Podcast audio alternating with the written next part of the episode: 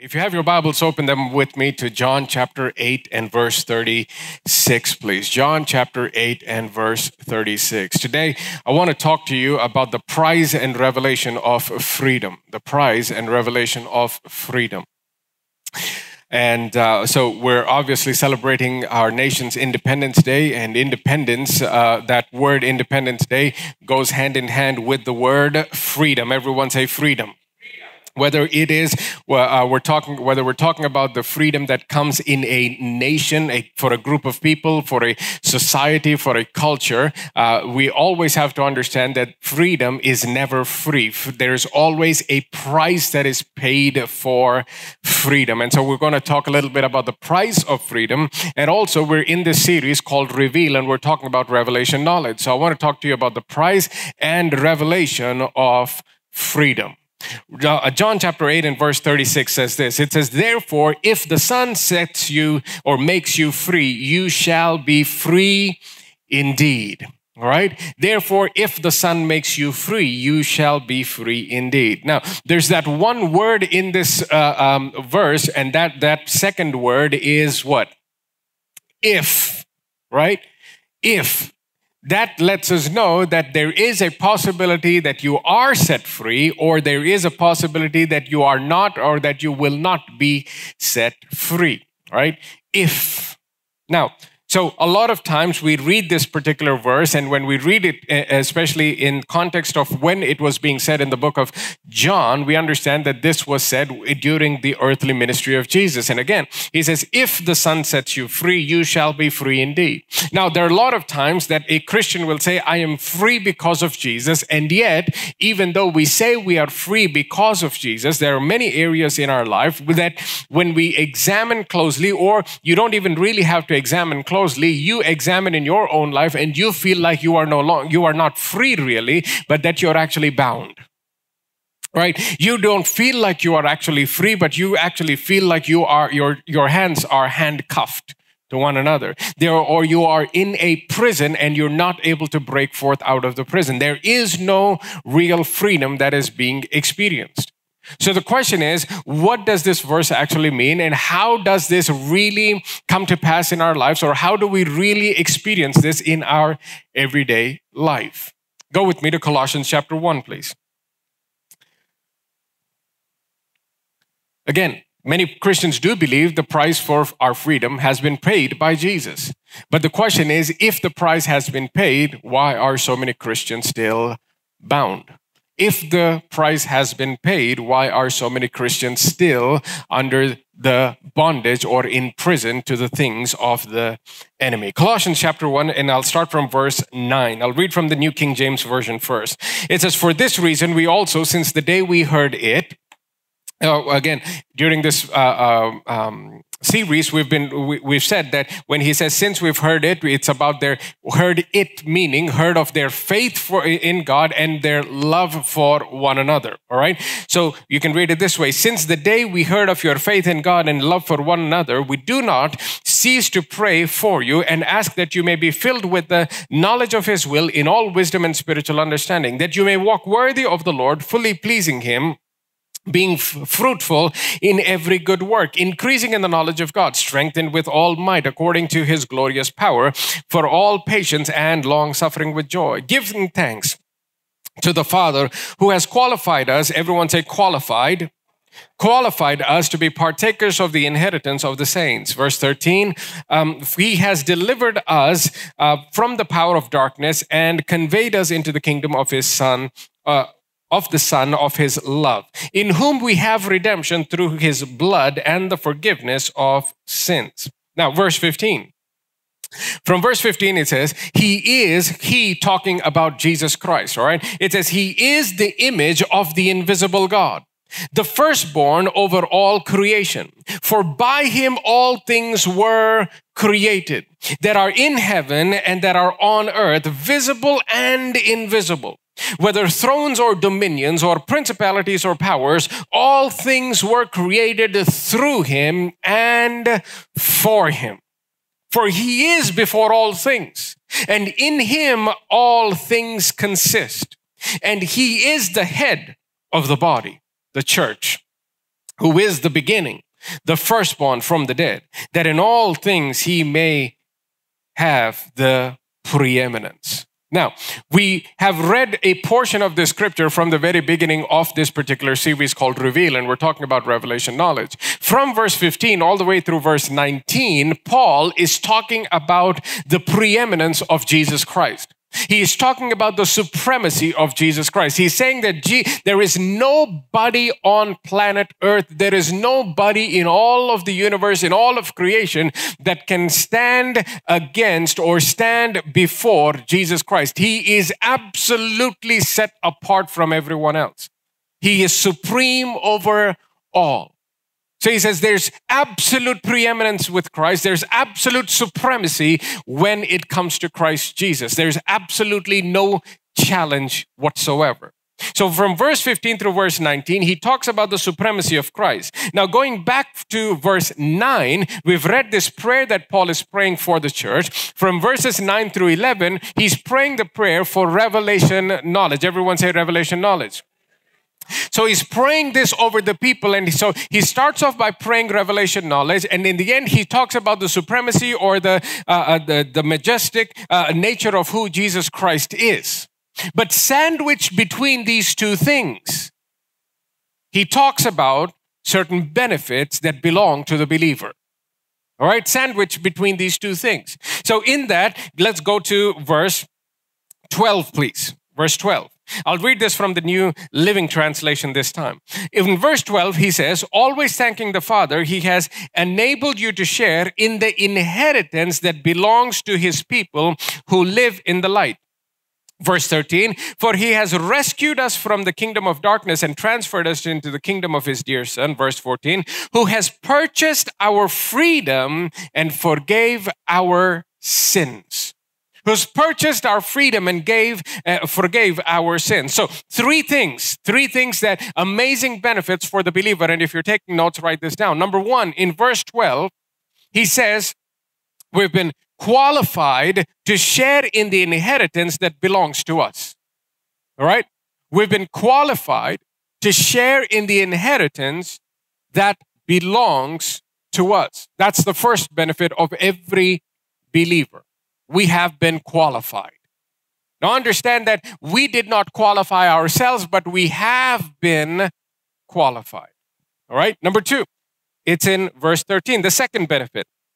We have been, the New King James uses the word delivered, NLT uses the word rescued. Okay. So we've been rescued or delivered from the kingdom of darkness to the kingdom of light or to the kingdom of God.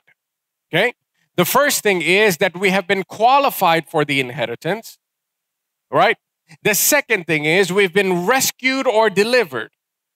We've been rescued or delivered from the kingdom of darkness to the kingdom of God or the kingdom of light. Number three, and that's in verse 14. The third one is that we've been redeemed and forgiven. We've been redeemed and forgiven. Now, redeemed simply means to purchase our freedom. All right? So we have been redeemed and forgiven. Redeemed and forgiven. All right? These three things are the benefits. Now, when you talk about the word redeemed, I want you to think about the word purchase. All right? I want you to think about a payment being made we have to understand when we're talking about true freedom, freedom that comes from God and God alone, we also have to understand that there was a price that was paid for us. All right. See, we cannot think that the, the life that we enjoy in God and the life that we have in God, we should not ever think that it came without a price. Are you understanding that? See, just at one point, India was a free nation. But then there came a point where we were no longer free, right? We were ruled by another nation, by another kingdom. But then there also came a time where our freedom was regained by the Indian people. Are you understanding that? But in order for that freedom to be regained by our people, there had to be a price that was paid. And the Bible says, when it comes to you and I, that we were made in the image and in the likeness of God. That every single one of us, God made us in His image, in His likeness, that He had a plan and purpose for our lives. But then, because we me, uh, uh, um, we went, we deviated from God's plan for our lives because of disobedience. We now fell under the bondage or under the control, or we became slaves to the enemy. We became slaves to the devil. Now, the only way we could truly be set free, okay, and I want you to circle or think, you know, at least circle in your mind if you're not writing this down, but I want you to at least truly understand in order for you to be truly set free, not religiously set free. In order for you to be truly set free, there had to be a high price that is paid for your freedom and for my freedom. Amen. And that price was paid by Jesus Christ. All right? So when it comes to our freedom, understand that there is always a price that is paid. Now, um, I don't know if you, if any of you have seen the movie Saving Private Ryan. Anybody seen that movie? All right, couple of hands going up. Okay, it, it, it's an old movie. It's a, it's not a brand new movie, but uh, in this particular movie, in Saving Private Ryan, uh, there's a particular scene in that movie where um, there there's a uh, symmetry where you know all these World War II veterans who who or, or not veterans but people who died have been buried in one place right? And in that place, there's a man standing all by himself, and he's standing there, he, and, and he's really old in age. And uh, his wife then comes to him, and she doesn't know what's happening on the inside of him. And then he starts to ask her questions like, Have I been a good man? Have I been a good husband? You know, and he goes down this list, and she doesn't know why he's asking this. But the reason why he asks this is because at one time he was on the battlefield and when some, one of his friends was dying, the man says, Earn this for me. Earn this for me. Why? Because he knew he would not make, make it back alive to his nation. He knew he was going to die on that land, on that foreign land. And he said, Earn this for me. What was he saying? He was saying, There's a price that is being paid for the freedom that many will enjoy. I will not enjoy that freedom but I am paying a price so that other people can enjoy the freedom. And so what he says is, earn this for me. And so, towards the end of his life, as, as a, a much older man, he's standing at those tombs. And then he asks his wife, Have I been a good man? Why? What is he saying? Did I make the sacrifice worth it? What he was truly saying and asking is, did they pay the price, or did I live my life worthy of the price that was paid for my freedom? Are you understanding that? Now, as Christians, we also have to understand that Jesus paid the price for our redemption or uh, for our freedom. The question that we have to ask ourselves is Are we living a life that is worthy of the price that was paid for our freedom? Are we living a life that, that, that, that glorifies the sacrifice that was made for you and for me. Because you can waste away your freedom. How many of you know that? Right? You can waste away the, the privileges that have been given to you. You can waste away the benefits that have been given to you. But my prayer is today, as eyes are open, that we will no longer be people who will waste away the price that was paid for our freedom by Jesus Christ. Amen? Now, go with me to the book of Acts, please. Acts chapter 26. Now, once again, there's it's easy for us to, as especially as Christians, to understand and say, yes, Jesus paid the price for my freedom. But however, legally, even though something belongs to you, and I told and, and, and I showed you three things that absolutely belong to you. Number one, that you are qualified for the inheritance. Number two, I said that you uh, um, what did I say? Yeah, you have been rescued from the kingdom of darkness to the kingdom of light. Number three, I said your freedom has been purchased and you have also been forgiven of your sins. And the Bible says that that was done by the blood of Jesus. All right, that's how your freedom was purchased. Now, all of this is true, and legally that can be true. But how many of you know just because something is true legally does not mean it is true experientially? right? Something can be very true legally and cannot be and may not be true experientially. I'll give you an example. All right. Uh, very recently, I had to deal with an issue where a particular piece of property was uh, uh, uh, uh the piece of property belonged to me. I had my name on it. All the documents said my name was on it. The only issue is there were other people living in it. How many of you know issues like that? So legally, who does the property belong to? It belongs to me. But yet, I had issues walking into my own property. I had issues walking into my own land. The documents absolutely said that we paid the price for the land. The documents absolutely said that it belongs to me. And I should have, and I did have legally every right to own that piece of property, to walk into that piece of property, and to do anything that I legally could do in that piece of property. And yet, because someone else occupied that land, even though legally it was mine, experientially it wasn't. Understood? So, a lot of times, even in the lives of believers, legally something can be yours, and that does not mean experientially you are actually enjoying the benefits of that. All right? Now, go with me to Acts chapter, uh, I said 26, right? Yeah. Go, Acts chapter 26. And starting from verse 17 it says i will deliver you from the jewish people. This is talking uh, this is jesus talking to the apostle paul while they while he has this encounter and his uh, conversion story. I will deliver you from the jewish people as well as from the gentiles to whom i now send uh, send you to open their eyes in order to turn them away from darkness to light and from the power of Satan to God, that they may receive the forgiveness of sins and an inheritance among those who are sanctified by faith in me. Now, this is exactly what Jesus tells Paul. And in Colossians, that is exactly what Paul is praying for the people. See, Jesus says, I, am sending you so their eyes be open. Paul says, Lord, I'm praying that eyes be open. Then he says, in order that they will turn from darkness to light. That's exactly what Paul is praying in Colossians. And then he says, from the power of uh, uh, Satan to God. That's exactly what he's praying. And then he says that they may receive the forgiveness of sins. That's exactly what he prayed. And the inheritance among the saints. That's exactly what Paul prayed. So everything that Paul prays in Colossians is based on direct instructions that he received from Jesus Christ himself. Now, the thing that I want you to get is this that Paul is not praying that we will be set free. See, John chapter 8, where we first started off, it says, If the Son sets you free, he is free indeed. So if you are set free by the Son of God, if you're set free by Jesus, the Bible is saying you are absolutely free indeed. But when Paul is praying this prayer, he is not praying that anybody be set free.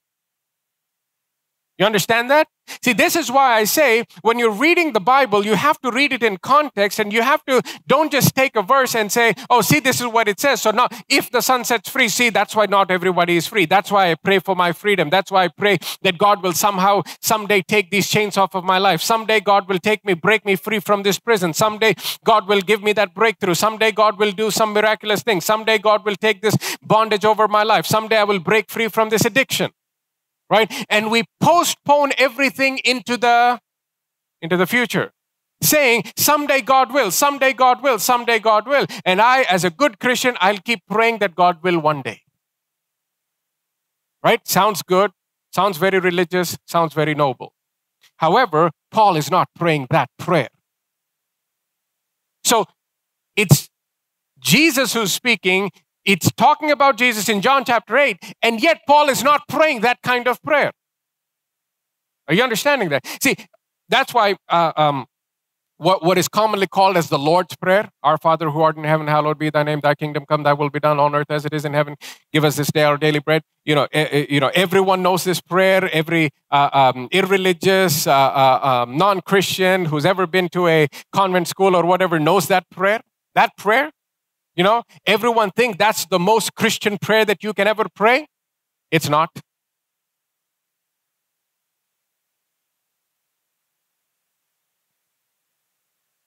You never see the disciples pray it.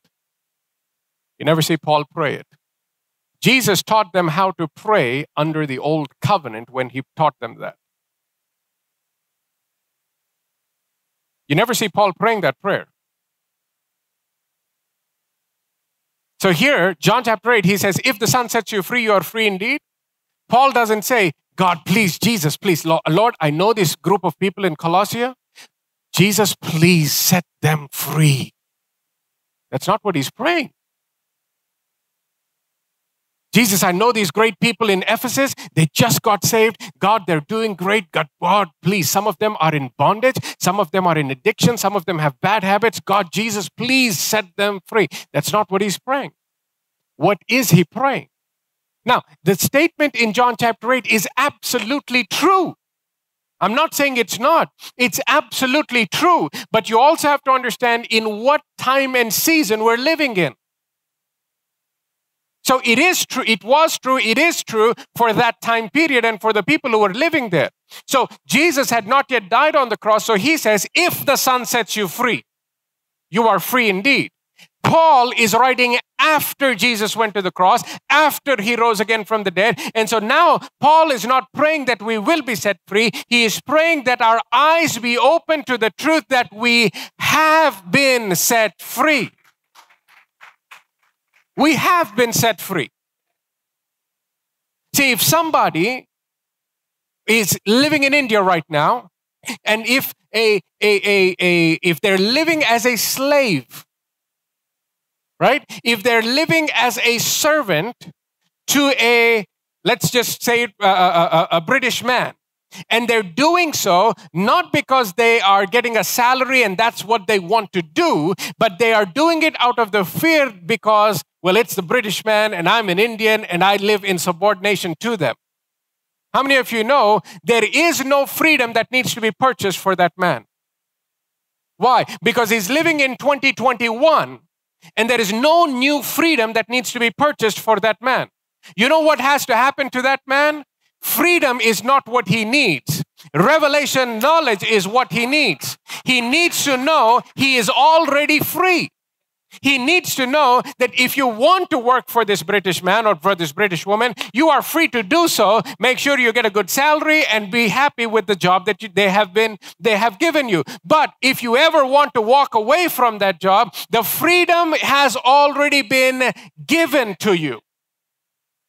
Are you understanding that? So, new price is not needed. A new price does not have to be paid. Why? Because the price has been paid by brave men and women of this nation so that we may be free today.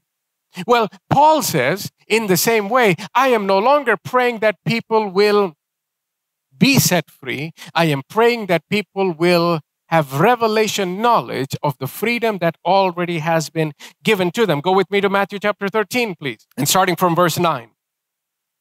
He says, He who has ears to hear, let him hear.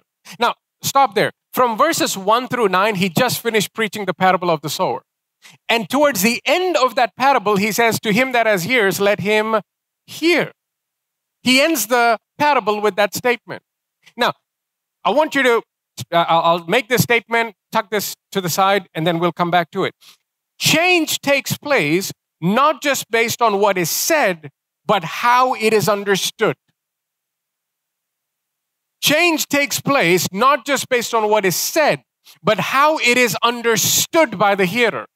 See, every time Jesus stood up, every time Jesus was speaking, he was the Word made flesh. Understand? He was the man that was speaking. In him was life. In him was freedom. In him was healing. In him was redemption. In him was resurrection. Everything that everyone ever needed was in him. And he was speaking. But yet, everyone did not receive. See, that's why he finished the parable of the sower and then he says to him that has ears, let him hear. Why? Because if you can understand what I'm saying, he says, then you will receive the things that I am giving you as I speak these things. Verse 10 says this And the disciples came to him and said, Why do you speak to them in parables? He answered and said to them, Because it has been given to you to know the mysteries of the kingdom of heaven, but to them it has not been given. Now, when you read that, that almost sounds cruel, doesn't it? Like for some of you, it has been given to know, but for them, it is not. So I'm speaking in code. And like I've already decided who is supposed to get this, who's supposed to not get this. That's how I used to think of like, like Jesus, why? Why would you say something like that? Why can't you make it plain for everybody? Right? Verse 12. He says, For whoever has, to him more will be given, and, uh, and he will have an abundance. And for whoever does not have, even the little that he does have will be taken away from him.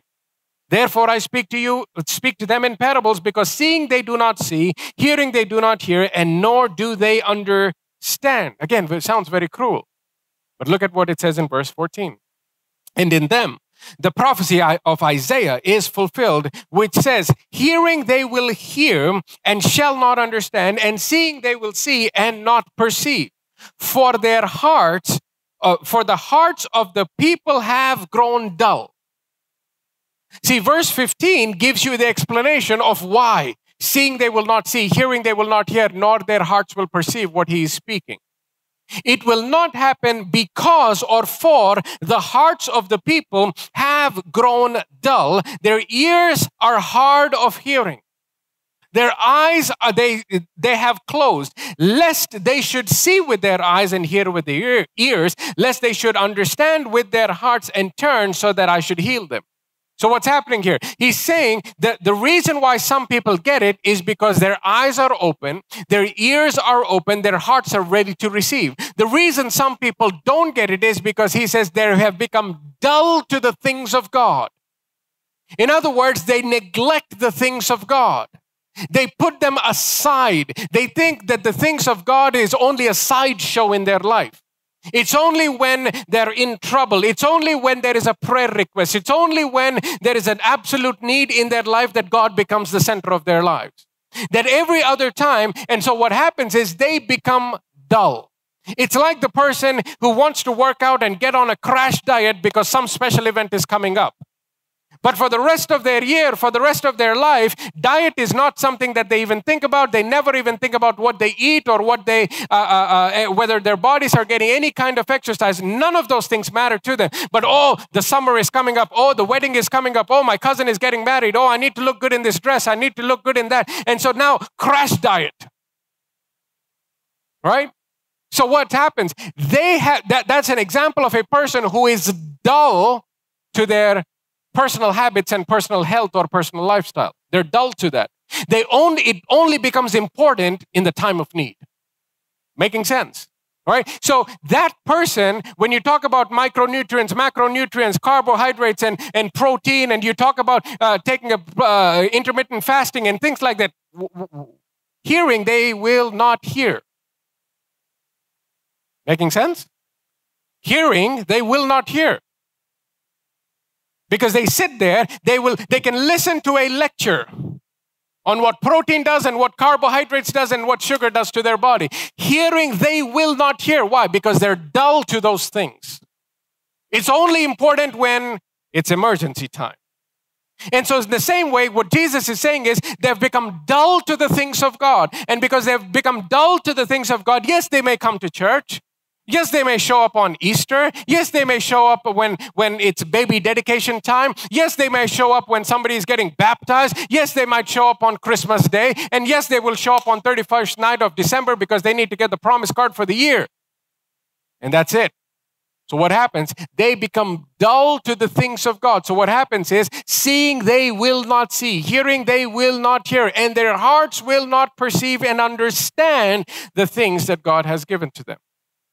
And so what happens is the freedom has been purchased, the price has been paid, the heavy price of the blood of Jesus was paid, and yet we sit and we still experience bondage from the enemy. We still are in prison to the chains of the enemy. Why? Because we have no revelation of the price that was paid and the freedom that has been purchased for us by Jesus. For us by Jesus. If you understand that, say amen.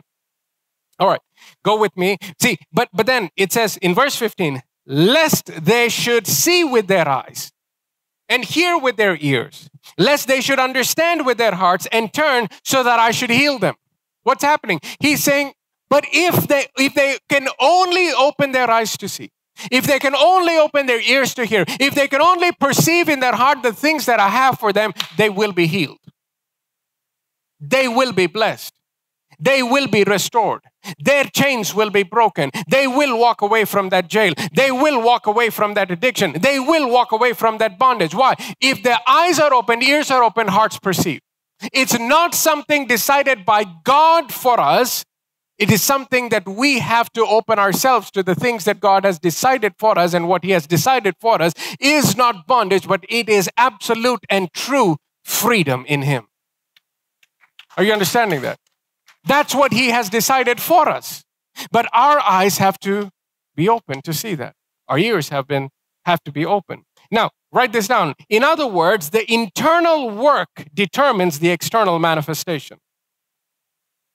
The internal work of God, the internal seed of the Word of God, determines the external manifestation on the outside.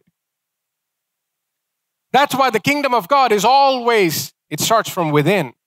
It starts from the inside out. It doesn't start from outside practices. The, the way you become a Christian is not by attending church. The way you become a Christian is not by reading more of the Bible. The way you become a Christian is not by giving more to the church. That's not how you become a Christian. It starts where? Internally. See, everything else starts externally. You know, you want to you want to master uh, uh, karate, then what? You master everything externally first, and then internally, then people will say, "Okay, that guy, he's a master at that." But when it comes to the things of God, he says, "No, it starts off internally." You become a child of God, you receive your new identity. Then, out of what has happened internally, out of your spirit, everything else flows. The external manifestation begins to take place. See, freedom, true freedom that comes from Christ, begins on the inside. It's an inside job.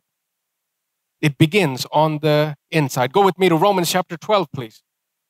Romans chapter 12 and verse 2. It says, And do not be conformed to this world, but be transformed by the renewing of your mind, that you may prove what is the good and acceptable and perfect will of God. Now, two words that I want you to pay attention to is conformed and transformed. Conformed and transformed. What's the difference between confirmation or, or, or being conformed and transformation? All right? Now, conformed means to change, if you can put that, please. Conformed means to change from the outside in. Right? To change from the outside in. So, for example, uh, I've got a bottle of water here. So, what happens? There's the shape of the bottle.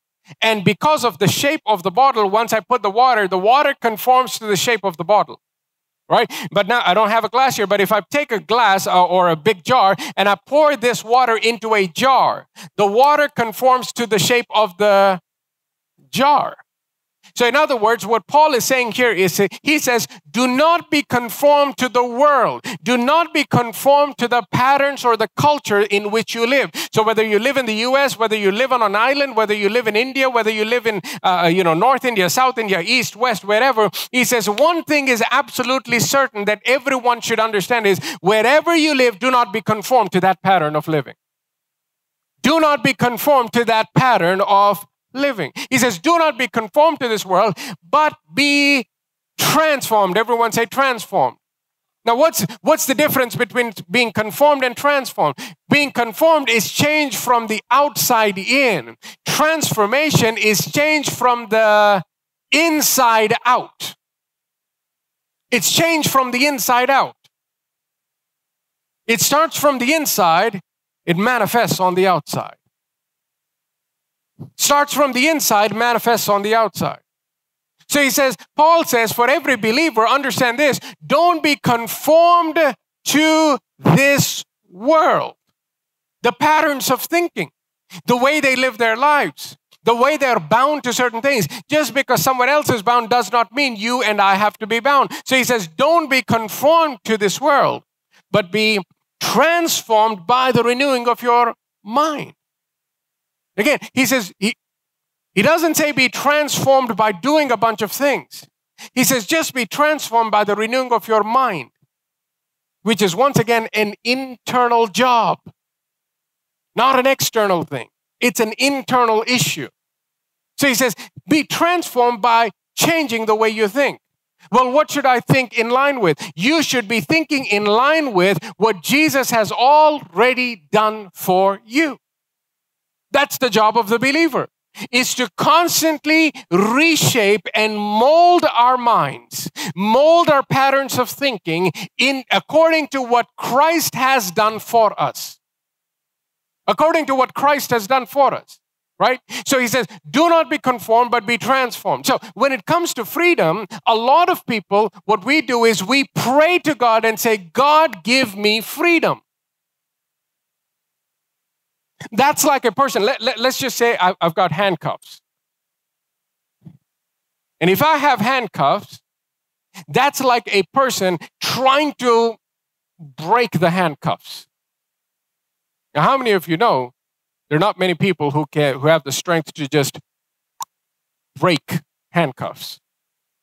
And so what we're doing is when we pray, we're like those people who are desperately trying to be free. And we're saying, God, just do this. And we're just, mm. and we get tired after a while. And one of the things that happens in the life of a believer is they do that long enough and they finally give up. And all of this is trying to change from the outside in. But at the same time, a person can try to break free all their life, and another person understands wait a minute, the price has been paid, which means I can go free. So now the information that they've got, they receive that information, they know something internally. Now they can walk up to the person that has the keys and say, I'm so and so, and based on so and so, and based on what they've told me, and based according to this law, or based on what took place last night, based on what happened this morning, whatever, I am set free and they'll check what they need to check, and there's no more fight. Because what they know on the inside is much more powerful than any handcuffs. See, your, your, your body is not strong enough to break free. But the information that you know is strong enough to set you free. See, that's why Paul says, let their eyes be opened. He says, if their eyes are open, they will know they don't have to fight this.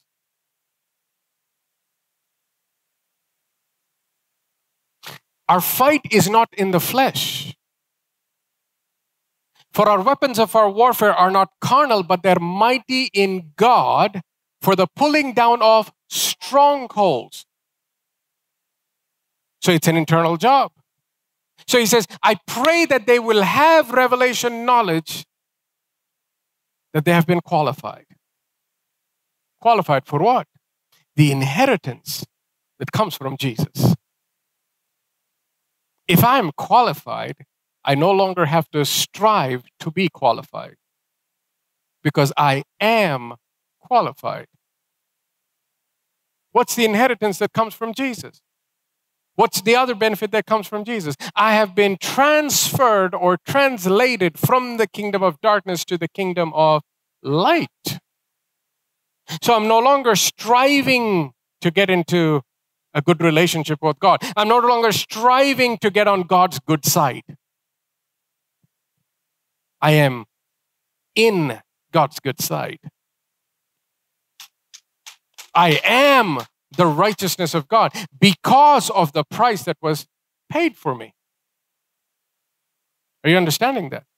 So, number one, I have the inheritance and I'm a partaker of the inheritance. Number two, I've been translated from the kingdom of darkness to the kingdom of light. And number three, I have been purchased.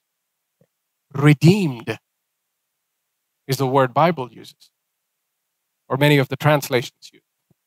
I have been redeemed by the blood of Jesus.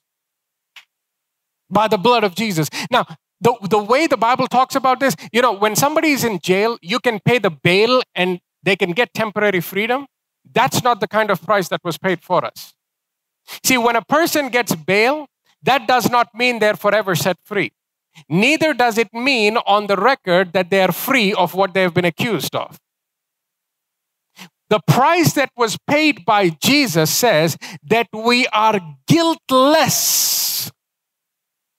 faultless. So this is not temporary freedom. This is not, okay, I paid the bail for one week, now come out. And do whatever you need to do because they're coming back to take you back in. That's not the price that was paid for us. The price that was paid for us was something, a, a, price that by, it was by the blood of Jesus that lets us know that we have been forever set free. Guiltless, spotless. Guiltless and spotless. And now, once you have revelation knowledge of that, once you know that you know that you know that you know, that I have an inheritance in God and I'm a partaker of that inheritance. And number two, that I have already been translated from the kingdom of darkness to the kingdom of light and my freedom has been purchased. Now, you don't have to be conformed to this world, but you will be transformed by the renewing of your mind. Which means, once again, internally, I've got to make sure that this conformity, that the, the, the world is constantly trying to mold you, the world is constantly trying to shape you and conform you to its patterns of thinking.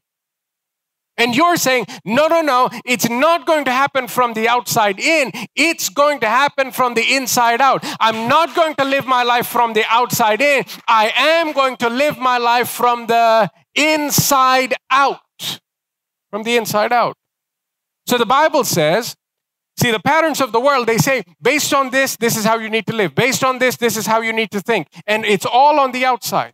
The Bible says the way you have to live from the inside out is by looking into the Word of God. He says, just like you look and trust uh, yourself by looking at the mirror on how you look, he says, look into the Word of God and understand that that's who you are in the Spirit. That's who you are in the Spirit. So, from that point, even if everyone, think about 1947. Can you imagine what it was like when the news was first being broken out, saying that we are a free nation? That we are a free nation? The few people that first knew that they're free. And the majority did not know that they were free. Can you imagine what it was like? Because everyone else says, no, no, no, no, no, no. Hey, hey, we're not free. We're not free. We're not free. We're not free. Legally, they were. Can you imagine how much time it must have taken for everyone to truly believe, wait a minute, we are free? Can you imagine that? And there absolutely had to be a, a pressure to conform to thinking we're not free. Why? Because the majority are saying we're not free. But there were certain people who knew that they were indeed free. And see, once you have revelation knowledge, it doesn't matter what anybody else says on the outside, you will know that you are indeed free. Go with me to John chapter 11, please. John chapter 11. This is what happens in the lives of many people. This is uh, um, when Lazarus dies in John chapter 11, and let's pick up at verse 23. Jesus said to her, Your brother will rise again. Martha said to him, I know that he will rise again in the resurrection at the last day. Now think about who, G- who Martha is talking to. Martha is talking to Jesus. She believes that he is the Messiah. See, that's why in, in Matthew chapter, I forget the chapter but where, where we looked at when he was talking about the parable of the sower, he says, To him that has ears to hear, let him hear. So Martha heard certain things from the mouth of Jesus and about Jesus as well. And when she heard about the resurrection, now that the brother is dead and he's stinking in the grave, she's conformed to the patterns of the world and she says, Yeah, yeah, Jesus comes and she says, Yeah, yeah, I, I, I already know about the resurrection. You don't have to lecture me on that. I know it. Right now, I'm just upset you didn't show up on time, Jesus. I don't want another message right now. I know he'll come back to life, resurrection day, future. I know, I know. So that's why he says, To him that has ears, let him hear. The problem was she heard about the resurrection. The problem was it was still good news, but the problem was she was pushing into the future, what she could be experiencing in the present. So she stands in front of Jesus and she says, I know. Verse 25 Jesus said to her, I am the resurrection and the life. See, she only looked at Jesus as, yeah, Jesus, I know through you we will have the resurrection. See, here's something you need to get. Some of you think, I know through Jesus I can get freedom.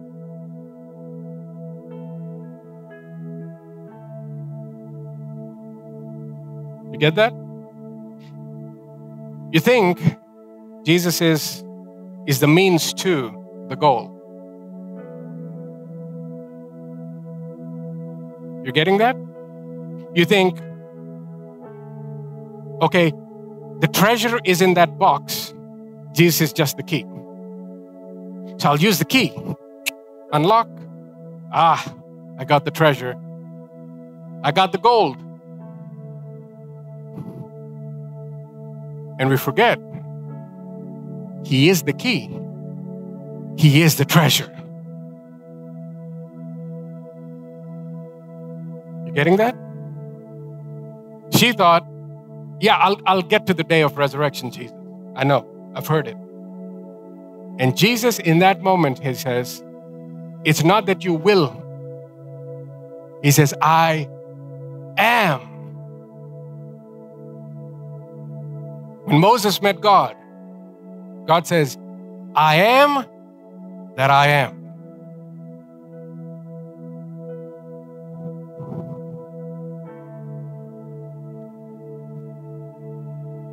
See, your highest dream, your highest aspiration, it absolutely cannot be higher than God. No, I, I, know you're like in your mind it's higher. In your mind it's greater than God's plan for you. In your mind it's like, no, no, no, Jesus, I got a better idea. In that's why we read what we read about Christ. He is supreme over all. He is preeminent. The Bible says, by him all things were made that were made, and they were made for him. He upholds all things. Now he says, that life I have come to give you, and I have come for you. See, what I'm trying to express is there is absolutely no goal, no desire, no nothing that you can come up with in your life that can go higher than God, that can go higher than Jesus. In Him is life. In Him is, it's not like through Jesus I'll get to the joy, through Jesus I'll get to the He is peace. If I have Jesus, I'll have fulfillment. No, no, no. It's not through Jesus I'll have, He is fulfillment. Through Jesus, I'll get to my destiny. Jesus is your destiny. He is all. He is supreme. And so she says, I know about the resurrection. In verse 25, he says, But Jesus said to her, I am the resurrection and the life. He who believes in me, though he may die, he shall live. Why? Because I am the resurrection and I am here. And I am here. So, for every situation we're dealing with, every chain that needs to be broken, or every prison that you need to break out of, every bondage that you need to be set free from, understand the price has been paid and freedom is here. Freedom is here. Jesus is alive, He is well, He is here, and He's paid the price for you and for me. Amen. And as we think on these things, as we meditate on these things, my prayer is that you will walk in true freedom like never before. That as you think on the things of God, as you think about what price was paid for you by Jesus Christ, that this week, today, that your eyes will continue to be open and that you will experience the benefits that God has come to give us through Christ Jesus. Amen.